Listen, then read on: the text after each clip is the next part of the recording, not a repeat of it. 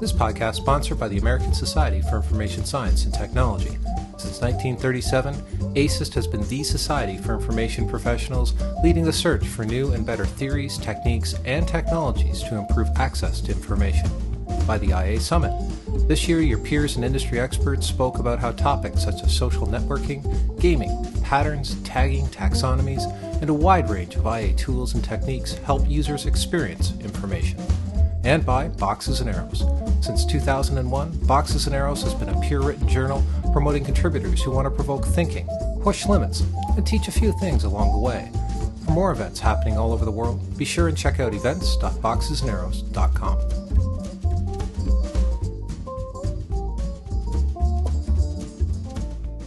In her presentation, Adaptive Path's Leah Buley explains how it is possible for solo practitioners to achieve the creative results that teams do by adopting the methods of larger UX groups. She teaches techniques that any individual can use to generate and refine ideas, outlining flexible and simple activities that can be used quickly wherever they're needed. I hope everyone enjoys the podcast. Cheers.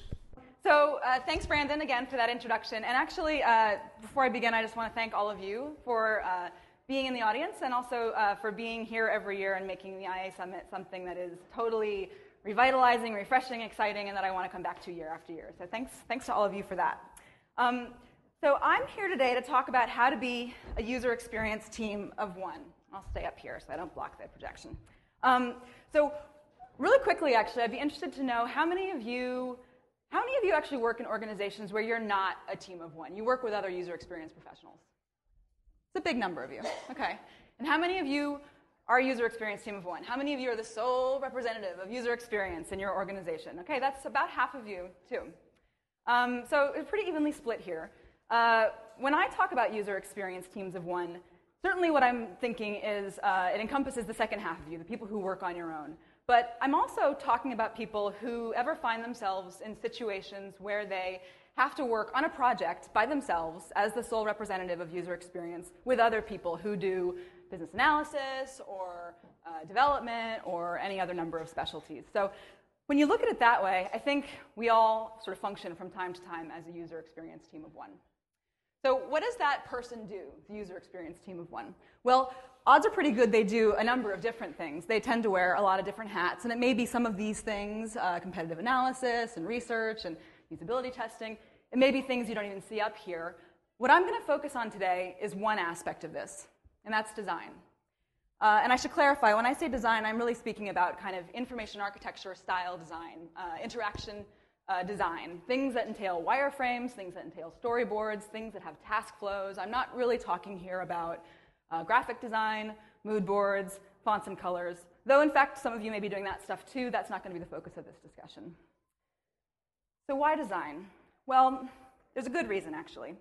I think that we, as a professional community, have been really successful in the last couple of years at coming up with lots of reliable and repeatable techniques for a lot of these different things, right? So there's a million different ways to do research now, and we've got prototyping that runs the gamut from low fidelity to ultra high fidelity. But when it comes to design, we don't have so many good, reliable, repeatable techniques. In many respects, it's still just you and this, and that is a lonesome proposition. Or maybe it's you and the screen with a cursor, a blinking cursor, but that's not really any better. So, um, to illustrate specifically why this is a problem, if you'll indulge me, I'd actually like to share my story. So, as Brandon mentioned, I work at Adaptive Path. I'm an experienced designer there. But before I joined Adaptive Path, I was a user experience team of one at a firm called Barclays Global Investors. Uh, there, I was responsible for many of the things that I've just described. And uh, I worked with other people in the organization in this way where I'd receive requirements from business people, and they would come in the form of Word documents and Excel spreadsheets, and sometimes I'd get wireframes and PowerPoint decks and all kinds of crazy inputs. I'd sort of run them through the mill of experience design, and then out would pop something to be built, and the developers would implement it. And this was a pretty good uh, sort of process, except for I had a dirty secret and I'm going to share it with you. And that was I had very little confidence that what I was presenting as a design was, in fact, the one optimal solution to the problem. And the reason that this wasn't great uh, was that sometimes we would deliver products that maybe weren't ideal, that they didn't quite work in the way that people expected them to, or there was some uh, deviation from expectation around it. And when that would happen, I would fight like mad to argue that the requirements process was busted and somebody had to fix it. Or I would pin the blame on the developers and say they hadn't implemented what I've been thinking of. And I was holy throughout all of this. well, after a while, it occurred to me that there might be more to professional satisfaction than just trying to instill a crisis of confidence in business analysts and developers. So I decided to go to an organization where I could explore what that might be. And that was Adaptive Path. So I'd known about Adaptive Path for a long time. I was really excited to be joining them. I had a lot of respect for them. I showed up on my first day with a grin uh, that took over my whole face. And then on my first project, uh, the first day that I started designing, I walked into a room and was handed um, a sharpie and some paper and said and told to start sketching a lot of ideas. And uh, this scared the bejesus out of me, actually, because the way that I had been designing up until this point was uh, I would, well, I'd retreat into my cubicle for a few days and I'd put on some headphones and I'd sort of block out the world and I would sort of crank, crank, crank and come up with this thing that was sort of the best design as far as I saw it. And then I would do this dog and pony show and try to convince everybody that that was, in fact, the best design. And this was something that I had never done before. I had never been called upon to just kind of brainstorm a lot and crank out a lot of ideas in a really short amount of time. And uh, so it was terrifying, but there was something that was good, which was that I was working with other designers in the process. One of them actually just introduced me. That's Brandon over there on the right. Um, so the cool thing is, even though I was uh, scared to death, working together, we generated a wide variety and volume of ideas really quickly. It was impressive. Um, and this was really my first exposure to this idea of generative design, which I've since learned is something that they teach in a lot of uh, sort of classical design programs, but they sure as hell didn't teach it in library school, so it was new to me. Um, and so generative design is this idea that in order to get to this, the end state, some wireframe that is the right wireframe, you actually have to start with a process of going wide and building out a lot of different ideas. And you focus on volume, and you focus on variety, and you don't just limit yourself to one thought. And then you do that for a while, and at some point, you, you sort of reach this moment where you say, okay, we've done enough brainstorming, we've done enough generation. Now we're going to kind of turn the corner, and we're going to go narrow. We're going to pick the ideas that have the strongest uh, sort of elements, and we're going to refine them into something that becomes the final solution.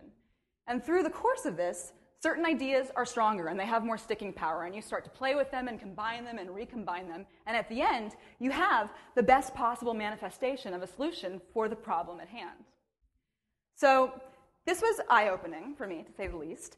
And what was really cool was that I started to observe that even in my own practice, when I was working by myself, when I didn't have two other designers helping me, I was changing the way that I worked. I was forcing myself to generate ideas before I refined ideas. This got me thinking that there's something in this that I could share with other people who were in the plight that I had been in in the organization that I was in before. And uh, that leads me to my goal here today with all of you. So, what I want to do is I want to share the techniques that I've learned at Adaptive Path for generative design that can be uh, applied and show you how they can be applied into an organization where you're either a solo practitioner or where you have to work on your own a lot. Uh, and I will also say, sort of the most important thing, and Jared couldn't have set me up better this morning. Uh, this is not a uh, dogma. This is not a methodology. Uh, I am incredibly respectful and sensitive to the fact that you uh, when, you're a, when you're a user experience team of one, you're resource constrained enough as it is, and it's really hard to get somebody to put another box in a Gantt chart for you. So these things need to be done quickly. They need to be lightweight. You need to be able to pick up a pen and paper, and you need to be able to do them in 15 minutes or 30 minutes or an hour. So that's what I want to share with you now. So these ideas fall into roughly three categories. Uh, the first category is all around brainstorming, which I've touched upon a little bit. The second category actually uh, is about leveraging the people who you do have around you. So even if you're not working with a bunch of other user experience professionals, odds are pretty good you do work with other people and that they have ideas that you can actually put to practice for yourself. And then the last is once you've done all this brainstorming and you've enlisted all this help, how do you actually identify what ideas are the strongest ideas? So, I'm going to do all this, and I want to use an example, actually, because I think that will make some of this stuff a little bit more real. Um, this is Evite.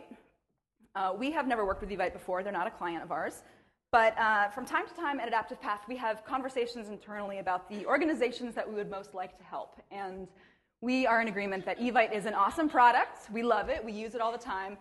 But the user experience, I'm afraid to say, could be much improved. Um, so, with apologies and, and respects to Evite, we're going to use that as our example. And if there's anybody in the audience from Evite, come talk to me afterwards because AP wants to help you. Uh, Okay, so this is what you have on Evite, right now. It's a little bit small, but basically the first step for creating an invitation is you pick from some category. So is it a birthday party? Is it a dinner party?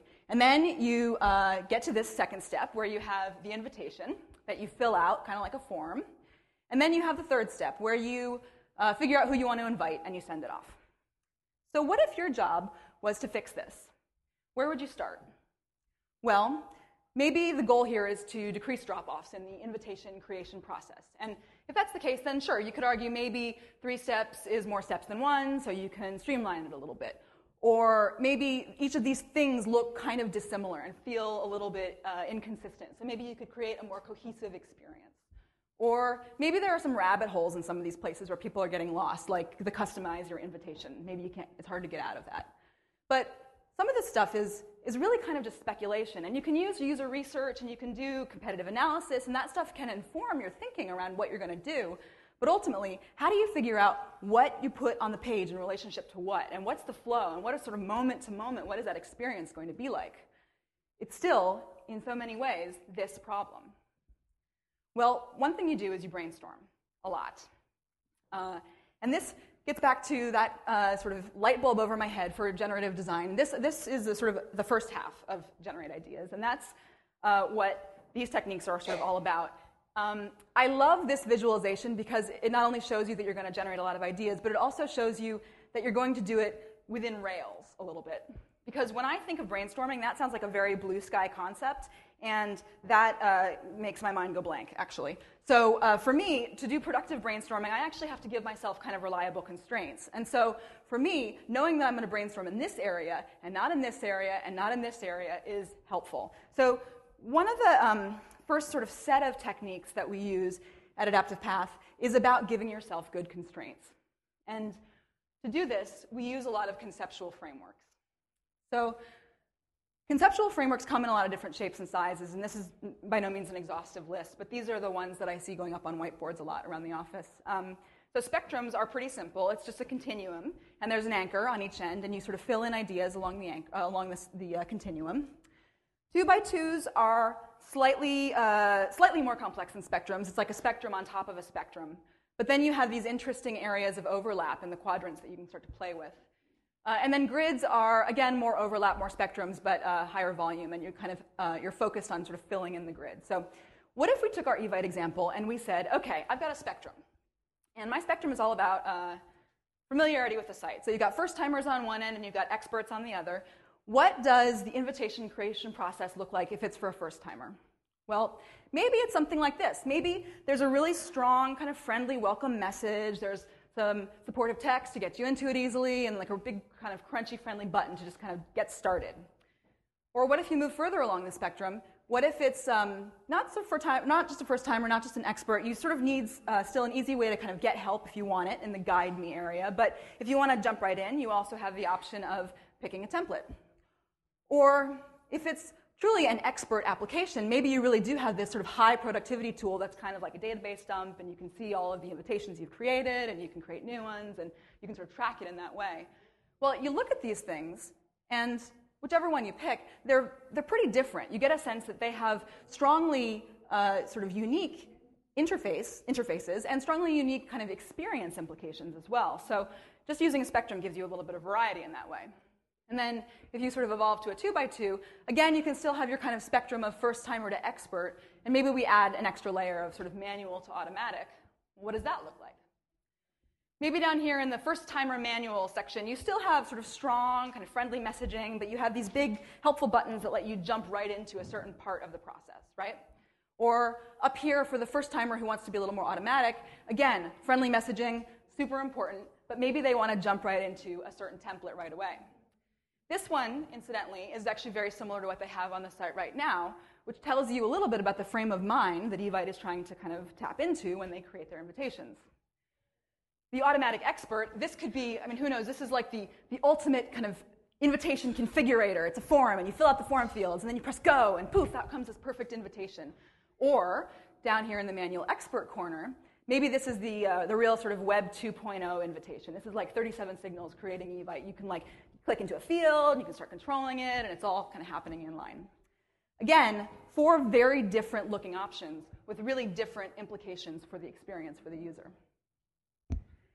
And then grids, which again give you kind of a space for uh, continuums like the first timer to expert continuum on the left, but they also give you options to just play around with different buckets that are kind of interesting to you. So, what if Evite is all about designing the most awesome looking invitation you can imagine? Or what if it's all about tracking conversations with your friends or interactions with your friends? And then you can start to think, well, if I, what's a guided experience that's all about me and my friends look like? And you can start to brainstorm around that kind of thing. Uh, one other area that we, uh, I think, consciously or unconsciously brainstorm within a lot is by playing with words, by sort of mixing and matching different word concepts. Um, we do this informally just in the conversations that we have, but if you took a, more, a slightly more formal process to it, you can actually do some pretty interesting stuff. So these are just some words that I pulled off of a pattern library. This is welie.com. Um, if you look at some of these individual words, they have very strong uh, interface implications. What is what comes into your head when I say slider? Something sort of specific, right? Uh, a film strip. That has a pretty strong interface, interface implication. Um, but when you start to mix and match them, you get this really interesting kind of my chocolate, your peanut butter experience that creates something new. So for this case, for Evite, I thought, what happens if you mix and match modules and icons? Well, maybe this. Maybe you have this invitation workspace and you can drag modules into it and sort of rearrange them however you want to. And maybe there's this really strong, friendly, iconographic kind of call to action. This is one way you might do it. And you can imagine mixing and matching words kind of ad infinitum to come up with lots and lots of different combinations. Um, the last area sort of that I uh, would recommend for brainstorming is probably pretty uh, basic. A lot of you may be doing this already, but it's, I think, one of the most fundamental things in my practice, so it bears mentioning, which is keeping an inspiration library. Uh, so I use Screen Grab, which is a plugin for Firefox. And when I um, you conduct my life on the web, basically, I'm always looking for interesting examples. So if I find some cool page, I get I sort of right click and I take a screen grab of the whole page, and then it goes into iPhoto where I store them all. And then every time I start a new project, I sort of reference my inspiration library for inspiration. And this is super helpful from a kind of competitive analysis perspective, but it's also actually really good from a uh, just kind of Rorschach test kind of thing, because when I'm uh, just trying to develop ideas, it's helpful for me to see sort of, pat, uh, sort of structures and kind of patterns and see things in these sort of ink blots that help me to imagine what might work in my uh, project. So I did that for Evite. I went through my inspiration library and I came across Vox, which has some really fun interface elements that I thought I could do something with, right? So up here at the top, you've got these really uh, sort of uh, interesting, kind of compelling, iconographic kind of call to action things. You've got this sort of feature area that doesn't feel too markety. You've got some interesting kind of tag stuff down here at the bottom. So, using this stuff for inspiration, what can I do with Evite? You can certainly see that this uh, has resemblance to its inspiration, but there's actually some interesting uh, sort of subtle differences here. Um, the sort of call to action at the top for Evite actually lets me start to feature certain things that Evite could potentially be really good at. One, of course, being creating an invitation, but another helping me organize events and organize the people that are around that event. Or maybe having a community where we all discuss how we sort of plan for our sort of social lives. Uh, down here in the middle, this thing that was a sort of a feature on Vox now becomes maybe a place where I can start to see the other Evites that other people have created and get inspired by that and start to use those. And then down here, maybe we can do something with events. If you look at this, you see that it's, uh, it's, it's not a one-to-one mapping. I mean, structurally, certainly there are similarities, but this kind of thinking has actually helped me to come across some interesting new ideas for what this experience and what this offering can be for Evite specifically. So those are all um, ways that you can start to brainstorm on your own, but I think sometimes there's just no substitute for having multiple heads in the room. And so this next category of ideas is around how to assemble an ad hoc team. And again, this is this idea that you have people around you and you can leverage them. And in fact, they'd probably be kind of flattered if you invited them into the process. So the first thing you can do is you can use sketchboards. So uh, you may have seen a uh, trading card for sketchboards in the method cards deck, and if you have one, would you please talk to me afterwards because I need one. Um, but uh, sketchboards are this idea that we developed at Adaptive Path. We sort of lucked into them actually when we uh, found ourselves in a situation where we needed to transport all of these sketches that we'd been doing basically to a client. So we uh, basically just got a big piece of butcher block paper and we sort of put all our sketches onto it and we kind of arranged a little bit of a tableau that showed sort of parts that we, of the system that we'd been thinking about. And we also actually put up there some of the inputs to our thinking. So uh, important requirements, sort of pieces of inspiration, other kind of strategic ideas. And lo and behold, uh, we had this kind of mood board for uh, experience design, which seemed like a cool thing in and of itself. So um, it's interestingly, it's not actually a terribly novel idea, and I think that's actually fine. That's cool. This uh, quote comes from Delicious. Some guy tagged it on Delicious, and he said, "Sketchboards, a new buzzword for a blatantly obvious technique," which is awesome because they should be. Um, and the idea of this kind of tableau is fun, but what we found that was really interesting was once we sort of tacked it up on the wall at our clients and we started having a conversation about what was on the sketchboards and we invited our clients to do the same, all of a sudden we were able to have a really detailed conversation about strongly sort of visual things with a group of people that hadn't been trained in that kind of language. So it enables people who aren't user experience practitioners to actually have a coherent response to user experience ideas. And they could do it at a really low fidelity, actually. We just sketched and we didn't spend a lot of time sketching, and then all of a sudden we were having really good quality substantive conversations. So sketchboards enable you to do that. Um, aside from sketchboards, I think there is something to be said for actually getting people brainstorming too. Uh, and one thing that we do a lot at Adaptive Path is we have open design sessions, which are kind of like what they sound like. They're sort of a cattle call for anybody to come and to just like help generate ideas for some problem that one person is dealing with. Um, so we give them Sharpies and we give them paper, and then somebody just explains the problem, and then we all kind of get sketching. And we, uh, we involve our practitioners and we involve non practitioners because all ideas are equal and fair in this one. Uh, and I think that the uh, pizza is kind of an important part too, actually.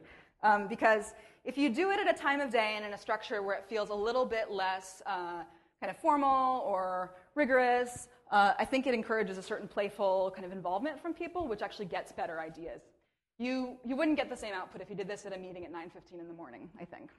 Um, so open design sessions are great, but if you're working with a group of people who need a little bit of guidance in, in sort of generating ideas on their own, uh, templates and template-based kind of workshops are really, really helpful. So these are just a couple of templates that uh, I've used recently on projects. Uh, the concept sheet is really basic. You just kind of has a spot for a picture, and then you have uh, spaces to describe kind of what it's like and what it does. Um, Design the Box has been spoken about here at the conference before by Jess McMullin in the past, and we, we use them a lot at Adaptive Path as well. You basically design the product box for something that doesn't ship in a product, and it kind of forces you to articulate benefits and features and what goes in that starburst and all that good stuff. Um, and design the experience is actually uh, this exercise where you articulate the verbs and the nouns and the adjectives of a product, which actually then map really interestingly to functionality and to sort of experience attributes. But I think the, the templates themselves aren't even that important. I think it's the idea of giving a little bit of structure and safe constraints to people who aren't used to brainstorming, and then inviting them to start drawing. Uh, if you can't get people to draw, though, or you can't sort of organize a session with somebody, I think the best thing, at a very minimum, is just to start uh, tacking stuff up on the walls where you are. This is something that I should have done when I was in my previous job, and I didn't because I held my ideas as sacred until they were complete, and I didn't want anybody to see any of my half baked ideas. And what I did is I robbed myself of the opportunity to get really good feedback early on, and I also robbed myself of the opportunity to get people to buy in to the process by feeling like they had contributed to it. So by being open, you actually develop a tremendous amount of goodwill, I think. And if you are one of those unlucky souls who doesn't even have walls, not even cube walls, I think you can still do something. Uh, Jeff Veen is one of the founders of Adaptive Path, and he has since moved on to Google, and he reportedly walks around Google with his designs in his hands and just asks people what they think. And they tell him. And that itself is a great way to solicit feedback. This idea and all the ideas that come before it ultimately are sort of about this, this thing, this idea that we abandon this notion of ourselves as the artiste, as sort of the keeper, the sole keeper of the creative vision, right? Lose the beret and be a guy who facilitates conversations with people where you help them figure out the ideas that are in their head and get them out of their head and put them together in a compelling and cohesive way into a design for a system. Phew, I need a drink. Okay. This last category of ideas is around how, once you've done all this brainstorming, you pick the best ideas. And going again back to generative design, this is sort of the second half of the diamond where you say, we've got a lot of ideas. How do we figure out the ones that are most important? Well, Peter Merholz has spoken about the importance of having a star to sail your ship by. And this is the notion that there's there's sort of a light ahead of you that you can kind of keep reorienting yourself to as you work and as you develop products. And if you veer, you can realign yourself to that star and sort of make your way there. But what do you use for that star? And there's a lot of different, I think, things. And certainly one of the uh, kind of the big things that we use and traditionally have always used is business needs. And you, it makes sense. You kind of have to use them because they're the people who are employing you, and you want to do the work that you're getting paid for. So that's okay. But I think organizations are starting to understand that simply building a product that meets business needs doesn't necessarily mean that it will be useful for people. So, no good to build it if uh, nobody wants it. So then we get to this point, we're getting to this point, I think, in our industry where there's an understanding that user needs are important too. And whatever's going on in this guy's head when he's making his invitation, like should I invite my coworkers and is two weeks enough time to invite them, those are all important pieces of data that will help you to create a product that answers his questions. But I would argue that even this is not enough because even if you do, if you make a product that answers all these questions, all you've done is given him functionality that, he, that is good for him. You haven't given him an experience. You haven't created a, a, cohesive kind of sense of what it's like to use this product, something that he can latch onto and have a relationship with. And that's why at Adaptive Path, we love design principles. Uh, and design principles are kind of a combination of business needs and user needs, but they're sort of, they're sort of plus, they're sort of more than. Uh, so what design principles are is they're a pretty uh, succinct statement of a small number of things that you aim for this product to be from an experiential perspective. It's, uh, they should be sort of catchy statements, they should be meaningful, and they should be kind of directed, and they should be unique to the product. So, um, easy to use is not a design principle. Every product should be easy to use. And what easy to use means for Flickr is pretty damn different from what easy to use means for TurboTax. And so, what you need to do is have design principles that are actually sort of specific to the experience of your product. So, that's kind of abstract. It would probably help to see an example, I'm sure. So, for Evite, well, a business need in this case might be to increase registrations. That's fine. You can do that in a lot of different ways. The user need here might be to help me manage the kind of overflow of communications that are around this invitation. I don't want to have 60 uh, uh, emails in my inbox asking me if I have to bring my own beer. So, what do you get when you sort of combine the, sort of this need and that need? Well, maybe there's a potential to make a system that's a little bit addictive, a system that encourages not just the people who create invitations to come back a lot, but a system that encourages people who are attending a party to sign up too so they can come back and be a part of the buzz around that party and to really be a part of the planning experience. Make it addictive is a very specific design principle for this experience. And it's kind of just something that I made up here. You can imagine there's a lot of different ways you can sort of skin a cat on this one, and, and uh, if you have Different kinds of design principles essentially will create different experiences. But for this purpose, if we want a system where we make it addictive, then in fact, what happens is a lot of those ideas that we've brainstormed early on fall by the wayside. And then there's a much smaller handful that actually meets this particular and specific need. And then you're in this awesome situation where you can go to your business people and they may have some ideas for what they want the product to be. Uh, this guy thinks there should be a scrolling news ticker in it. Uh, I've been there before. I don't know about you. Um, but uh, what you can do then is say, no, in fact, this product needs to have this solution, and this is why it makes sense for you. It puts you in a better position to defend your own ideas, and it gives you confidence around them. So, those are my sort of three big categories of brainstorming ideas. Uh, in closing, if you're interested in doing any of this stuff, here's how you can get started. First thing is to start sketching right away. Uh, You can use conceptual frameworks, you can use word associations, you can get an inspiration library. Whatever you do, I think the most important thing is to force yourself to draw five pictures before you start pushing pixels on one of them. Whatever you do, just start sketching. Second thing you can do is you can start scheduling some workshops. And when I say workshops, I mean invite people to lunch with pizza. Make it ad hoc, make it light, make it really fun and friendly, but get other people involved in the idea creation process so they can feel a sense of investment in what you come up with. And lastly, draft some design principles. Uh, it's great if you do these with your business partners, but even if you don't and you can't, just do them for yourself. Just use the empathy and the intuition that you have about the users that you service and about the business partners that you service, and then turn that into a statement of what experience you want this product to provide. It will be your North Star. So uh, I'd like to close just on a, a, kind of a why it matters note, and I've got, I've got three reasons for why it matters, actually. The first reason is, is you guys, actually, and your professional satisfaction. Because if you don't have confidence in your ideas, you lose a little bit of faith in yourself, and it sort of erodes the flame in your heart for user experience. So if you can feel good about your ideas, if you can sell them and feel like they're strong and have confidence in them, it will make you happier professionally. The second reason is um, Actually, when I was preparing this uh, presentation, I got a little bit of feedback that, well, maybe the, um, the generalist is going away, and maybe the specialist is starting to sort of take place, and we're not going to have generalists anymore. And I don't agree with that. And I do agree with it at the same time. We're getting more specialists, and we're also getting more generalists. And that's because we're successful, and our field is spreading. And it's because the web has finally made itself into a legitimate channel for businesses that never thought they would need a website.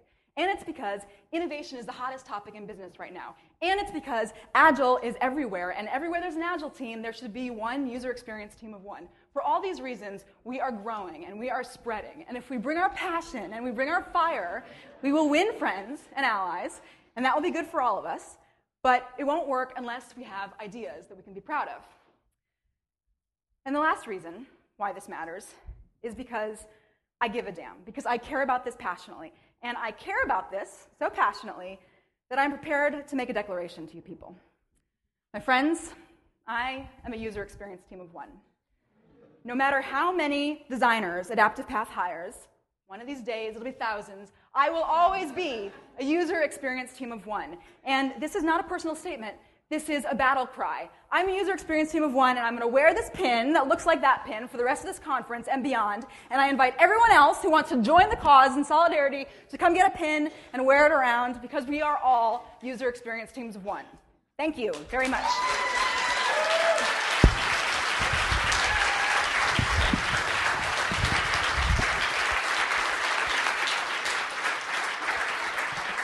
Ah. Oh, one more thing, by the way. Uh, I'm happy to uh, accept questions, but if you're interested in these ideas and other ideas, check out the Adaptive Path Ideas uh, sort of web, uh, part of the website. We've got a blog, we've got newsletters, we talk about this and lots of other really interesting stuff, so sign up for the newsletter.